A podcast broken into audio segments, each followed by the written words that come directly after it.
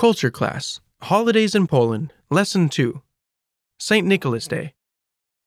Hello, and welcome to the Culture Class Holidays in Poland series at PolishPod101.com.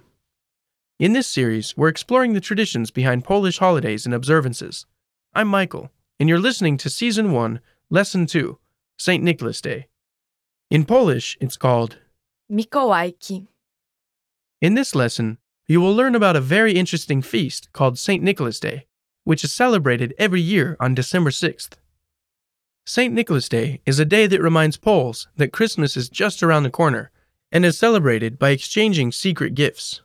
This is why Santa Claus, who is derived from the story of St. Nicholas, or in Polish, Święty Mikołaj. always visits Poles twice a year. Now, before we get into more detail, do you know the answer to this question? In the past, what was Santa Claus said to do if the children he visited had dirty shoes? If you don't already know, you'll find out a bit later. Keep listening.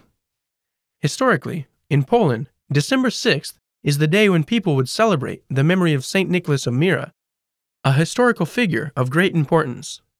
The story goes that he inherited a great fortune from his parents, but instead of keeping it for himself, he gave it away to people in need, never asking for anything in return. St. Nicholas is also the patron saint of children, which is why they are in the limelight on December 6th. Nowadays, the benevolent St. Nicholas has been replaced by the modern day Santa Claus with his red suit and white beard.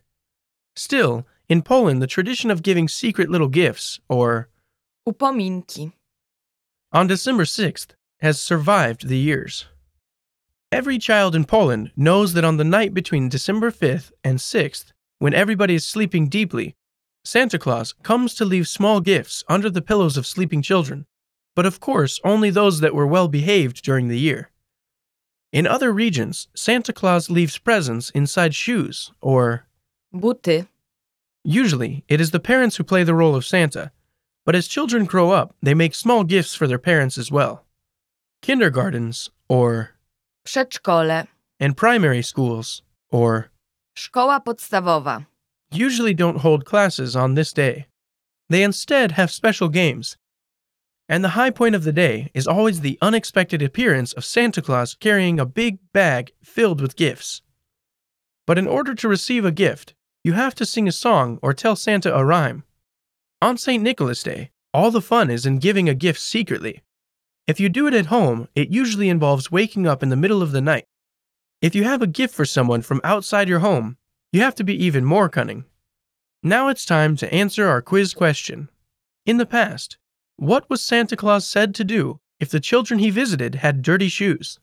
If Santa Claus found your shoes in disarray and dirty instead of clean and nicely arranged, he was said to forego giving gifts and instead leave a rotten potato, or. Zgniły ziemniak.